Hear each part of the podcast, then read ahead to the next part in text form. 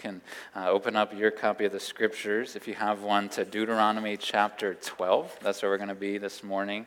Um, I wanted to share a couple things before I really start the sermon, uh, though. Uh, one is just if you are a college age young man or woman, uh, you may already know this, but if not, I wanted to let you know before, right at the end of the service. Um, but we have a lunch even today, uh, right after the service, if you want to stick around, whether you were planning to or not. Uh, we do those typically on the third Sunday of the month, and we usually do them uh, at people's houses in the community, members of our church. for various reasons, that wasn't possible this month, so but we still wanted to have a gathering gathering for you all. So we're going to do it in room 112, which is over on this side of the building, right immediately after the church service. Uh, we had time to fellowship together, uh, to catch up from after break, uh, and to spend time in, in, fellowship together. So we'd love to have you stick around for that uh, immediately after today. And then the other thing I wanted you to know, uh, we were waiting until the new year until we thought everybody was really back from breaks and whatnot, uh, but we we're wanting to try to do a memory verse together as a church family as we go through this book of Deuteronomy. Uh, we picked a couple verses that are some of the most, probably the most memorized scriptures in all of the Bible, honestly. Uh, when you think through Christians who've memorized this, Jews who've memorized this, is a few verses from Deuteronomy chapter 6. And we have some little uh, cards even at our resource center if you want to take one of those and, and put it on a mirror or somewhere where you'll see it often, that you could take that with you and, and seek to just read it, see it, meditate on it, get it into your hearts. But I, I'm going to put this up, have us put this up on the screen. If you can see this, this time, I'm not expecting you remotely to have a single word of this memorized. So we want it, we're just going to read it as a starting place. That's a good way to memorize stuff in general. Just read it and keep reading it and keep reading it. So we're going to do reading number one of that, which hopefully will be one of many for you to do at home uh, and to, to commit this text to memory. So I want us to read this together, and we'll do this maybe every few weeks together. Uh, read, we may even like hide words like a teacher or something, and weeks to come and see if you got some of those, those words down pat but now they're all up there. I just want us to read this together, uh, and then we will turn to Deuteronomy chapter 12. So let's read this. This is Deuteronomy 6, 4 through 7. Hear, O Israel, the Lord our God, the Lord is one. You shall love the Lord your God with all your heart, and with all your soul, and with all your might. And these words that I command you today shall be on your heart you shall teach them diligently to your children, and shall talk of them when you sit in your house, and when you walk by the way, and when you lie down, and when you rise. Amen. May we work to commit that to memory uh, in the months, uh, weeks ahead as we continue through Deuteronomy. We're going to be in Deuteronomy chapter 12 here in just a moment. These are going to be the words of Moses. As we go through this book, I'll explain some more what Deuteronomy is, but these are going to be the words of Moses. And if you know much about Moses, if you've read much of his story in the scriptures, uh, you would probably agree with this statement that he had some pretty wild family stories that he could tell uh, from when he was a baby uh, that he may not remember, but that were true of him all the way through when he's 120, giving this speech in Deuteronomy. There's a lot of family stories that were pretty wild for him. Um, but I want to tell you one very briefly that'll set up why, what, why I think what we're going to read in today's text is so important even to Moses. It's actually a story about two of his nephews. Uh, they had cool names. Uh, their names were Nadab and Abihu uh, and you may not know much about them, uh, but these were the sons of Moses' brother Aaron. And Aaron, if you know anything about him, he was the first high priest of Israel. He was the one who was given that task to serve as the high priest of Israel, the very first one. And his sons were supposed to serve with him. They were supposed to serve as priests as well, and they did. Um, these two sons, Nadab and Abihu, had started serving as priests with their dad. And God had given very particular instructions uh, to Israel and to the priests in particular about when people bring sacrifices, these are the types of sacrifices I want them to bring. This is how they're to be offered. This is not how they're to be offered. This is what you should do. This is how you go about worshiping me. Uh, but if you read, you could read this story for yourself later. It's just a couple verses long. It's in Leviticus chapter 10. This would have happened 40 years before what we're about to read today. But in Leviticus chapter 10, Nadab and Abihu did something that may have seemed innocent to us, but was not insignificant to God. Uh, what these two guys did, and we don't know exactly what was going on in their hearts, but in their priestly service, they took their two censers, which, if you don't know what those are, they're like those metallic things that you'll still in some religions today see priests like swinging around, like they have smoke coming out of them where they're burning something and incense or smoke is coming out of them. They had those, these two guys, Nadab and Abihu, and in them they put this incense that was not what God had commanded them to put in there. Uh, and not what God had commanded them to bring before Him. And supposedly, or presumably, they started swinging those things around in the, the presence of the Lord. And this is what happened when they did that. I, you, may, you may know the story, but if you don't, you may imagine that, what would God do in response to that? What God did was, uh, in our estimation, was surprising, startling. What God did was from that tabernacle, that, that tent where God dwelled, where they would have been nearby, He sends fire out from it, not just to like blow them back, not just to like knock them down and kind of give them a wake up call. He sent fire out from it to consume them. That's what happened. I, I don't know how much, I don't say that to scare you, but I, I say that to help us see that God, this is the way I would summarize what the message God was communicating to Moses' nephews and to the people who would have watched it was this that God doesn't just care that he is worshiped, but he cares how he is worshiped, right? It, it, it's not just God will take any and every form of worship that people are willing to offer him. God cares deeply and always has about how he is worshiped. And when he tells us how to worship him, we would be wise uh, to actually do and wor- do what he says, to worship him how he says to worship him. And so this what we're going to read today is the words of those men's uncle, Moses uh, who had seen that happen, who had written it down for all of God's people for all ages. And now we're going to hear him in today's text speaking to the nation of Israel, telling them this message that they need to worship God on God's terms. That they're to worship God as God says. And this is a lesson every generation needs to learn, I would say. The one that was about to go into the promised land needed to relearn it. We need to relearn it today. That we worship God how God says to worship Him. So, what this is, Deuteronomy, is like a farewell speech of Moses. He's 120, he's about to die, but his nation of Israel is about to go into the promised land at long last. After 40 years of wandering, uh, he's giving this farewell speech that is most of the book of Deuteronomy. We've also seen as we've gone through this that Deuteronomy is kind of like, in written form at least, is like a treaty of sorts between an ancient king and those who would live or rule beneath him, like an agreement of this is our backstory, then this is how we're going to deal with each other, this is how we're going to relate. And what the section that starts today in what we call Deuteronomy 12 was this middle section, which would have been the biggest chunk of those treaties that people, scholars have referred to as like the specific stipulations of this covenant, of this treaty. Like these are, we're going to start to get into the specifics of how we're going to deal with each other, what we do, what we don't do. Uh, this is where it starts. And where Moses begins this section of specific specific rules, specific stipulations between God and Israel is with proper worship, telling them this is how you worship God. This is how God has told us to worship Him. So I'm going to read this whole chapter. Believe it or not, this is a shorter text than what we've been doing the last few weeks, uh, but I'm going to read the entirety of Deuteronomy 12, and then we're going to walk back through it and see what God was communicating to those Israelites, and then we'll see what relevance and bearing that has to us because it has a lot. So, follow along with me as best as you can. Deuteronomy chapter 12. I'm going to go from verse 1 all the way down through the end at verse 32. So Moses continues his speech saying this These are the statutes and rules that you shall be careful to do in the land that the Lord, the God of your fathers, has given you to possess all the days that you live on the earth. You shall surely destroy all the places where the nations whom you shall dispossess serve their gods on the high mountains and on the hills and under every green tree. You shall tear down their altars and dash in pieces their pillars and burn their asherim with fire. You shall chop down the carved images of their gods and destroy their name out of that place. You shall not worship the Lord your God in that way. But you shall seek the place that the Lord your God will choose out of all your tribes to put his name and make his habitation there. There you shall go, and there you shall bring your burnt offerings and your sacrifices, your tithes and the contribution that you present, your vow offerings, your free will offerings, and the firstborn of your herd and of your flock.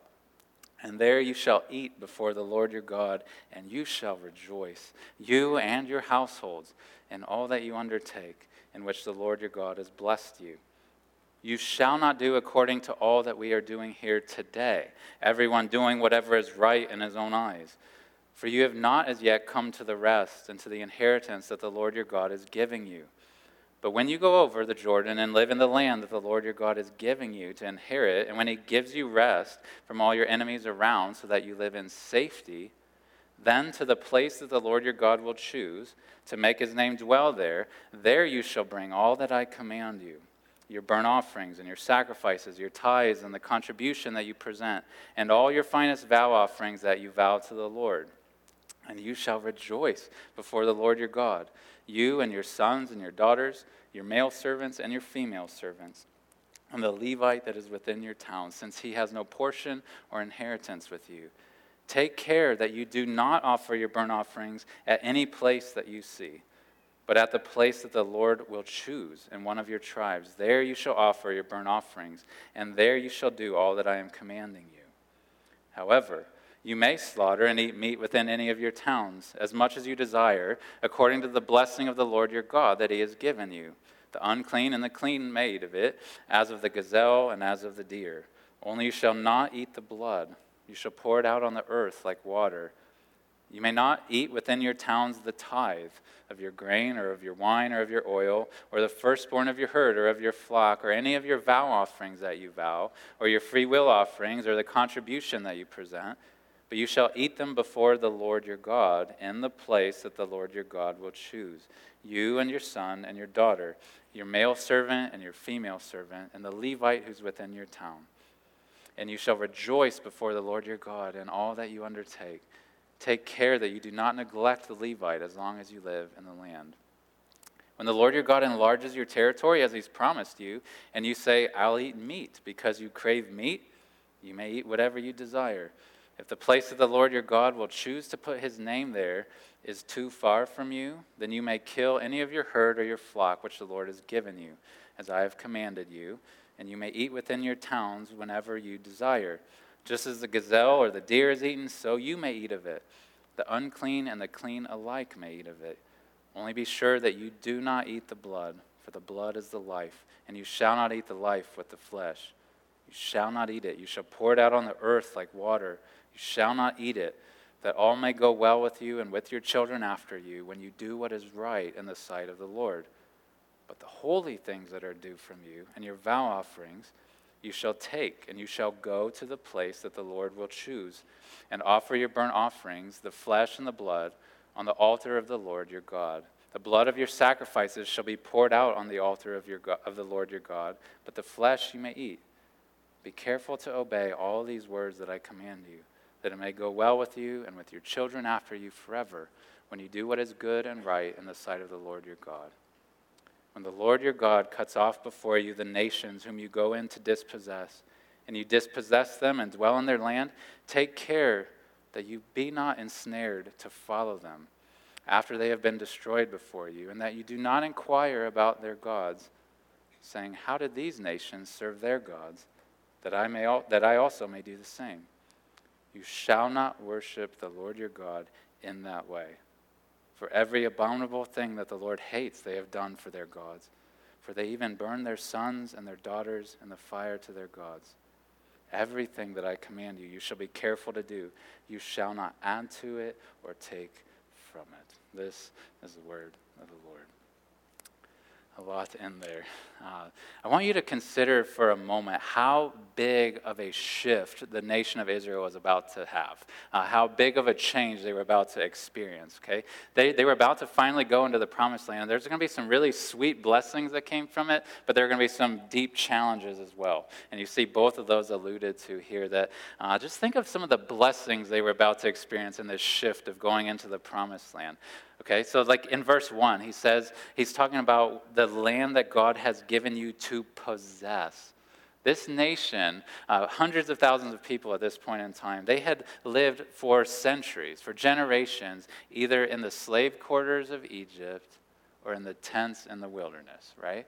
They, they had lived in these places, but now they're finally going to possess land. They're going to have a place to actually live. And another blessing is that they're going to move as a nation from a, a, group that has only experienced things like subjection and slavery and instability and threats even to their existence. They're going to move from that sort of existence to a land that, like verses 9 and 10, call a land of rest right? A land of inheritance. They're going to have an inheritance from the Lord. And even I think this would have been a glorious word for them to hear. They're going to have safety. Verse 10. They're, so they're about to have this blessing of finally going into the land, but it's not only going to be good, and it's not all just going to be roses. There's going to be challenges as they go into the land, too. Uh, some that are alluded to in this text are, are things like this this nation of people, at least for the previous four decades, as they've wandered in the wilderness led by God, they have done so as a unit right? A very large unit, but as a unified camp that was centered around the tabernacle, that was all in the presence of God and in the presence of each other. Uh, but as they go into this land, God's going to allot land in different places, and now this nation is going to be spread out, right? They're going to be in all these different places, in all these different locations, and it could lead to division between the different tribes of Israel. You see in this text that it's going to, at minimum, lead to there's a distance now between them and the place where God is dwelling right? They're not in the camp anymore where they can just see where the tabernacle is. They're going to be out of sight, it could be out of mind. But also, a challenge that they're going to come into in this land is that they are going to go from being a nation of just being around fellow Israelites. At least people had some regard for Yahweh, some regard for the Lord. And they're about to enter into this land where even if they kill off everyone, even if they judge them as God tells them to for the sins of the Canaanites, even if they do that, they're still going to have before their faces these places of worship of false gods, false deities that the Canaanites have had for centuries. And they're going to be tempted to follow after those practices. They're going to be tempted to modify their worship of the Lord and start worshiping like the people who lived in this land before them. That's going to be a temptation. The end of the text talks about how they could be ensnared to follow after those ways and those gods, right? And just like the Garden of Eden and all its glory had the temptations of the serpent, promised land of Canaan with all its glory is going to have the temptations of the false gods and the false worship that the, God's people could be tempted to run after. And Moses knows these blessings, but these challenges that are coming, and he tries to prepare his people for it again in this part of his talk by reminding them how important it is as they go into this new setting to worship God on God's terms to worship God how God has said He wants to be worshiped, to not just do what they think is right, to not just follow their own impulses, but worship God as God says. No accommodating, no compromising, no shifting. Okay? And what you see in, the, in, this text, at the beginning of the text and at the end of the text, Moses is kind of bookending this text by making a, a command about how they're not to worship God, right? Like he, he starts strong with that and then he ends with that as well in this chapter, saying, don't do this, like avoid this, like get rid of these things, right? And you get, there's similar language if you put your eyes on verse 4 and then all the, if they're on the same page even which is hard with text like today uh, and then look at verse 31 as well there's very similar language very simple language that moses says that's the same near the beginning in verse 4 and near the end in verse 31 where he says to the israelites you shall not worship the lord your god in that way like there's a, even if they're trying to worship the right God, he's saying there's a wrong way you can try to worship him. don't do that. Like, stay away from that, those practices, those paths of trying to worship God. Don't worship Him the ways He has not said to be worshiped. And that's why at the start of the text, like verses 2 and 3, Moses is telling them in these very strong verbs, these very strong commands. Like when you go into this land and you see these high places where they worship their gods, and you see these places under these fertile trees where they worship their gods, he tells them, he uses verbs in verses 2 and 3 like destroy those places, right? He says to tear them down. He says to dash them in pieces. He says to burn them down, to chop them down. He's saying have nothing to do with those places of worship and those practices of worship that they did there. Don't do it. Don't worship your God in that way. And if we think somehow that maybe these Canaanites, they just were misguided, maybe it wasn't that bad, like why is Moses so serious about cutting all this stuff down and burning this stuff down? I just remind you what he said at the end of this text today. He said that their worship of their false gods had led them to do every abominable thing that the Lord hates even killing their kids, like even in their worship of these gods, bringing their kids as sacrifices to these false gods to try to appease them. Moses is saying, do not go there. Do not worship in those places. Do not worship in those ways. And remembering this is a treaty, like a document between God and his people, it's like God is saying, I don't want any rivals. Like, don't entertain rival gods, rival ways of doing this. You worship me and me alone, and you worship me how I tell you to worship me, not in whatever way you see fit. So Moses starts and ends by saying what not to do. Like, don't follow the practices of the Canaanites. But the bulk of this chapter, uh, which I want to point out a few things, is Moses telling them, this new generation, how they are to worship God. When they go into this land, this new setting, these are the things I do want you to do to worship me. These are the things I do want you to engage in as you try to worship me in the land of Canaan. And we'll walk through these briefly, but the four things that you see him telling them to do as far as worshiping God is he tells them where to go, he tells them what to bring, he tells them who to bring, and he tells them how to engage. And so we'll walk through each of those one at a time. So first, God tells through Moses tells these Israelites for proper worship of him in the land of Canaan, he tells them where to go to do it right? Uh, he, there, you probably noticed as I was reading this text uh, that five different times in this, just this one chapter, Moses uses this phrase or something very, very similar to it, where he describes this place that he calls the place that the Lord your God will choose. Did you hear that several times? He, that's, he told them, go there. Uh, that God, he didn't even know exactly where it was going to be yet, but he's telling them, God's going to pick a place or places even where he wants us to go to worship him. It's not going to be on those mountains like they had, it's not going to be by those trees, but he's going to show us these places where we're supposed to go to worship him. It happens five times, that phrase is used in this one chapter. And we know, as people who have the rest of the Bible and the rest of God's revelation, that the main primary place that eventually God would show them in the land to go and to worship Him was the city of Jerusalem and the temple of God, that God commanded them to build him a house there. That ultimately, eventually, would be where they would go to worship God and to bring their sacrifices. But there were even these kind of intermediate places that, that God gave to them as well that you can see in the Old Testament. There's places you may have seen before of like Gilgal and Shechem and Shiloh, and these places where God's people could still come to those places that God had shown them and make offerings and sacrifices. But God was telling them to worship Him, that they were to go there. That they were to not just worship Him anywhere they saw fit, but they were to go to these particular places that He had shown them. And this was important. You see a few places in this text that it was important that they go there because that's where God was going to dwell. Right? It wasn't just like He was dwelling over this entirety of this land. But if you look at verse 5, He says that this place was going to be where He would make His habitation right? And where he would put his name. There, there's going to be some specialness about these places that, that God told them to go. And even three times in verses 7 and 12 and 18, as, as Moses is describing what they would do in those places, he describes them as happening before the Lord right? Like eating before the Lord, like in ways that they couldn't just at their houses or in the scattered regions of Israel. So he tells them where to go to worship him, like, come here. Like, these are the places I'm telling you to worship me. But second, he tells them what to bring with them, right? As they come to worship, he, he tells them, look at verse 11. If you look at verse 11, uh, very simply, uh, Moses says to them, uh, in the middle of that verse, he says about these places, he says, There you shall bring all that I command you.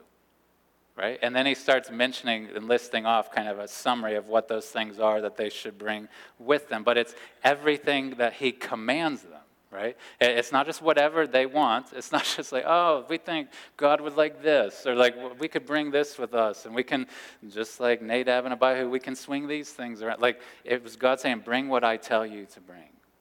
Like when you come to worship me, you bring me what I, I told you to. And so he mentions things like burnt offerings and sacrifices and tithes and contributions and vow offerings. And I don't have time to explain what all those were. They would have had much more thorough instruction about that already written down for them from back at Mount Sinai. But he's saying, You, all those things I told you to bring for sacrifice and offering, bring that. And don't bring other stuff. Like, bring what I have said to bring with you. And this was not their own guesses about what they thought God would like. They were telling, they were bringing to him what he had told them to bring. Be like we just passed through Christmas. It's, it's usually a much safer thing to get somebody a gift off of their wish list, right? Than to just guess, right? At least you know, oh, okay, they've already told me they want this. Or like when somebody gets married, get them something off their registry. Like they've said, this is what I want. Like if you're just guessing, you might give them something they regift to somebody else, something they already have, they don't want. Like we, even as humans, give people from the things that they've asked us to give. God has told them, bring me this. And he says, that's what you should bring me. Don't bring me other stuff. Okay, so he tells them what to bring. Third thing that we could, I think we could miss in this text is in proper worship, he tells them who to bring with them. Not just what to bring with them, but he tells them who to bring with them. I'd have you note a couple things in here. If you look at verse 7, as he's imagining them having come to this place or these places with their items that he told them to bring, he says, There you shall eat before the Lord your God, and there you shall rejoice, you and your households in all that you undertake, in which the Lord your God has blessed you. And later, down, if you look down, even in verse 12, this is a repetitive text because this is a talk Moses was giving, so he'll like say one thing and then kind of say it similar. Down in verse 12, he's saying a very similar thing about like you and your household should do this together. But he includes things in verse 12 like your sons and your daughters, your male servants and your female servants, and the Levite, which I wish I had with which I wish I had more time to explain what that's about. But he's saying, Your whole household, everybody, bring them with you. Like, I, don't just send a delegate, right? Like, don't just send a representative to make the journey to the place that I'll show you. Bring everybody right? Like everybody is supposed to come to worship. And this is a beautiful thing, I think, to see children, whether young or old, servants uh, coming together with their entirety of their household to come to worship God together. The Canaanites we saw in this text, they brought their kids, right, before their gods to kill them. Like for those kids to become sacrifices to their gods. God is saying, no, like that is not how I operate. Like, bring your children, bring your households to observe sacrifice, like to actually live and eat with you before me. Like, bring them to worship me, your whole household. So he says, where to go, what to bring. He says, who to bring. And then the last thing I want to point out about commanding proper worship to them is he tells them how to engage in those acts of worship. And he tells them to do it joyfully right? If you look at verse, this again, this is repetitive, but it happens three times in verse 7, in verse 12, and in verse 18. As Moses is commanding them to bring these offerings, these sacrifices, to bring them to these places, he tells them three times, you, as a command, as they're doing it, he says, You shall rejoice as you do you shall rejoice as you bring these sacrifices, as you give of these tithes, as you give of these offerings. Do it rejoicing. And this, it, this should show us, even in the Old Testament, that God cares about the heart of worshipers. He is not a God who just cares about external conformity. Like I'm just going to toe the line, follow the rule, and I don't. I wish I didn't have to bring this thing. I wish I didn't have to come here, uh, but I'm going to do it because I'm told to. He's saying, do it with joy in your heart.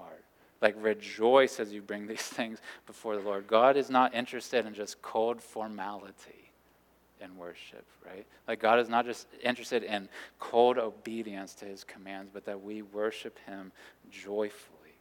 So he's told them where to go as they worship him, what to bring, who to bring, and he's told them how to engage even in that worship. There's other instructions he gives in this chapter we don't have time to get into. He gives them instructions in the second half of the chapter about like what they're allowed to eat at home and what they're not allowed to eat at home. Uh, there's some different rules about the blood of animals uh, that he tells them about a few times here, even in this text. But the overarching point of this text and its message to the original hearers, I think, is very clear and straightforward. It's that God is to be worshiped on God's terms. God is to be worshiped how God says he wants to be worshiped.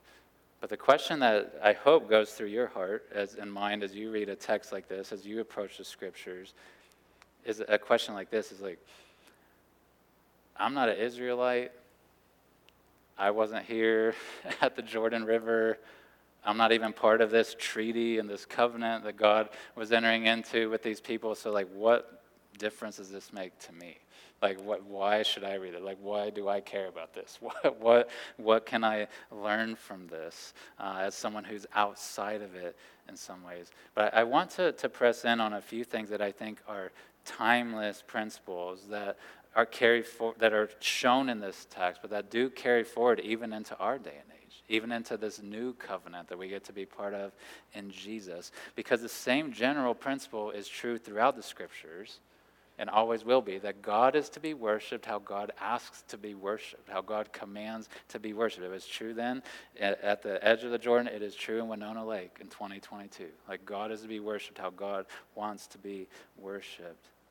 And we are all tempted, even today, to do what he Moses describes in verse 8, where he says that the, the human tendency of them then and us now is to do whatever is right in our own eyes. Even as we try to worship God, we, well, there's things that seem right to me. There's things that seem appropriate, seem fitting, seem good. Surely God would like this, so let's do that. And we kind of launch into this whatever we think is right, whatever we think is good in the worship of God. But we are to worship how God says to be worshiped, not just to follow the impulses and inclinations of our hearts. So I want to briefly share four things that I think should be true about our worship even today. Uh, as we seek to worship God as individuals and as a church. And they spring even from today's text and then from other texts that confirm this as time goes on. The first thing that I would say should be true of our worship, that should be true of your worship of God, if it's to be proper, is that our worship should be exclusive. That, that our worship should be exclusive. God is to have no rivals, right? Like He is to have our ultimate primary allegiance. He is to be the center of our lives, right? And we think, a lot of times in today's day and age, we think we are so far removed from these ancient people who had these like physical idols they would worship and who would bow down to these things and sacrifice their kids to these gods that, that didn't even exist. We think that we are so far progressed beyond them that, that, that we would never uh, give in to idolatry as Christians. And I, I could not disagree more. Uh, we have become more slick we have become more discreet. We have become more comfortable with our worship of idols because those idols aren't often physical items, but they're more functional gods. They, they are things or people or aspirations that we have that we orient our life around that thing. That, that has become our ultimate aim. It has become our ultimate desire. Our pursuit of that thing, our, our craving for that thing drives everything we do because worship is worthship, right? Like it is ascribing worth to something. It's saying, this is valuable to me. That's what I worship. And in our lives, we have many things that become rivals of God Himself as far as our worth that we ascribe to them, right?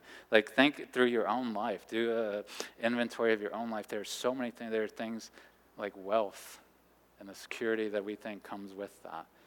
Are things like health and the longevity of life that we long for that become ultimate pursuits in our life. There are things, especially when we're younger, but even when we're older, of popularity social clout that we pursue. We can make functional gods of our own families. Like a good gift of God, we can elevate to an ultimate gift of God. Our careers can become that way. Our pursuit of superiority and competition of various forms can start to drive the things that we do and the, the priorities that we make in our life. And often what we do is what Moses describes down at the end of this chapter, where he, he imagined them, if you remember this, kind of looking around at the land and thinking, how did they serve their gods? Like, what did they do? I'm going to do that. A lot of times, even as Christians, we look around at the world and think, what do they value? Like, what is good to them? Like, what's appealing to them? And even I'm going to maybe keep Jesus, but I'm going to run after that stuff too. Like, I'm, I'm going to give my life to pursue those things as well. And when we do that, those things become functional rivals of God Himself. And our worship, we're told in this text, should be exclusive. Like, God should have no equal, He should have no rival in our life. He should be the sun around which everything else orbits, right? He should not be some planet or moon on the outskirts of our solar system. He should be the sun at the center, that everything else revolves around. Our worship is to be exclusive, right? Second thing I would say is that our worship of God should be, and I didn't know exactly what word to use for this, but our worship of God should be corporate, or you might think like communal. If you think if corporate leads you to think of business, that's not what I mean. But corporate in the sense of like a body. It's to be done together with other people. Like worship is, is not just something to be entered into as an individual. It can be entered into as an individual. But in this text today, I think we see this, right? That these people are given latitude to worship in some ways, even in their homes, even in their own towns. But they were commanded repeatedly to go worship together with other people like with their household and presumably with other households, to come together to worship with the people of God. And I think we need to be careful in our day and age to not just settle primarily for private worship of God, as if that's all that matters. A lot of times we just gauge our spiritual health and maturity. Am I having my quiet time? Am I spending time just as an individual with God? That is important. You should be doing those things. But if you're doing those things and not gathering with the people of God, you are not worshiping God how God says to worship Him. Like He says to worship Him together with other people God. And it's encouraging to me that you're here hearing this. Like it shows you, at least today, value assembling together with the people of God. I just want to encourage you to fan that commitment up, to, to keep that commitment in your heart and make it stronger. As I'm going to, as much as up to me, to worship with God's people over and over and over again. That it, this should be a value of the people of God. And parents in the room who have children in your households, I want to encourage you as a fellow parent to prioritize bringing your children to worship bringing them to the worship of God with God's people. That's commanded in this text of the people of Israel. It's commanded of us as well, even as New Testament believers, to raise our children in the discipline and instruction of the Lord. It's assumed that they'll be with us, that we'll be teaching them even before they have faith. We'll be teaching them what it looks like to worship God, what God's people do. And we're putting the kindling there that hopefully God will give fire to, but we should bring them to worship. And as another point of application for this, I would just say, in our day and age, and I want to be careful how I say this, but I think we need to resist the lure that has become even more common the last two years, for obvious reasons, to settle for online worship. Like to, to think that that is a functional equivalent of being with the actual people of God, right? Like God commanded these people to leave their houses and go on journeys that would have been long and hard to go to worship with God's people. And it is a blessing that we have convenience of technology to be able to in real time see and hear God's people singing and to, to hear the word taught and hear prayers, but it is lesser like God command has always commanded his people to physically gather together. That is what a church is, is an assembly of people. And so I want to encourage us. The fact that you're here is encouraging. If you know people who have slowly, for whatever reason, started to drift away from physically gathering with their church family, talk to them. Don't berate them, but talk to them. Encourage them to prioritize coming and worshiping physically together with the people of God. So our, our worship should be exclusive, it should be corporate. Third thing, our worship should be, I think, in the spirit of today's text and the whole message, should be orderly Again, I didn't know what word to use for this. Basically, what I mean is, even when we worship together today, we should be doing in our worship what God has told us to do. Like, even when we assemble together, we do stuff on purpose here. Like, we, we do the things that God has commanded us to do in His Word. And we don't just do the things that we do on Sundays because it's a tradition we've inherited. We don't just do it because, oh, we like these things. We don't just do it because we think God must like these things. We do the things we do because God's told us to do them, right? That's, that's why I could give you texts of these things, but I, I won't. But there are many of them throughout the New Testament, especially. That's, there's commands to read Scripture aloud. There's commands to preach, right, and to hear teaching of the Word of God. There are commands to sing together and to each other even. There are commands to even bring offerings like Second corinthians talks about. There are commands to take communion together right? There's commands First corinthians 14 that's why we have a ministry mike that i pray regularly that our members would share at. And is that a part of what we're commanded to do is if the spirit lays upon our hearts things to share that we share those but we do them how god has told us to and not how god has told us not to right? Like we do the things we do in worship on purpose uh, we, because God has told us how to worship Him. And so we intend very much for our worship to always be orderly uh, as a church family and to never abandon that. But the last thing, as a point of application, I want to show you from this text is not just that our worship should be orderly, but that it should be joyful too. Like there are so, sometimes we pit those against each other. Like, man, we're, we're a church that really emphasizes order, and we just do things by the book. We button things up, and we don't care where your heart is. We don't care what your heart position and demeanor is. We just want to make sure we don't get anything wrong. Let's toe the line. And then other churches are like free for all. Like I, we hopefully we get stuff right, but like mostly we want to follow our hearts and follow what we think would be good to do, what we think would be edifying, what we think would be pleasing to God, and we more emphasize joy or spirit as opposed to truth. But in today's text, I think we see both of those things, right? That the worship of God should be orderly, but it should be joyful too. Like our hearts should be moved as we worship God. We, they are commanded to rejoice in their worship right? And our, our hearts, as much as it's up to us, we should seek to be joyful as well, right? Joy is like this gladness or a good cheer of the soul that that should be evident in the life of a believer that should be expressed in our worship of god our worship of god should not just be like stoic passionless heartless and just be of the mind like our, our worship of god should be filled with joy it should be fueled by joy, right? This does not mean, I want to clarify, this doesn't mean if you are feeling sorrow, if you are feeling grief, if you are feeling the weight of the brokenness of our world, uh, if you're confused by things, it doesn't mean that you need to pretend that's not present in your heart, right? Those things do, they're probably present in many of you even this morning. But the glory of the good news of Jesus is that even amidst that, even as I acknowledge that, even as we express that together as a church family at times, that even as we do that, we also have joy.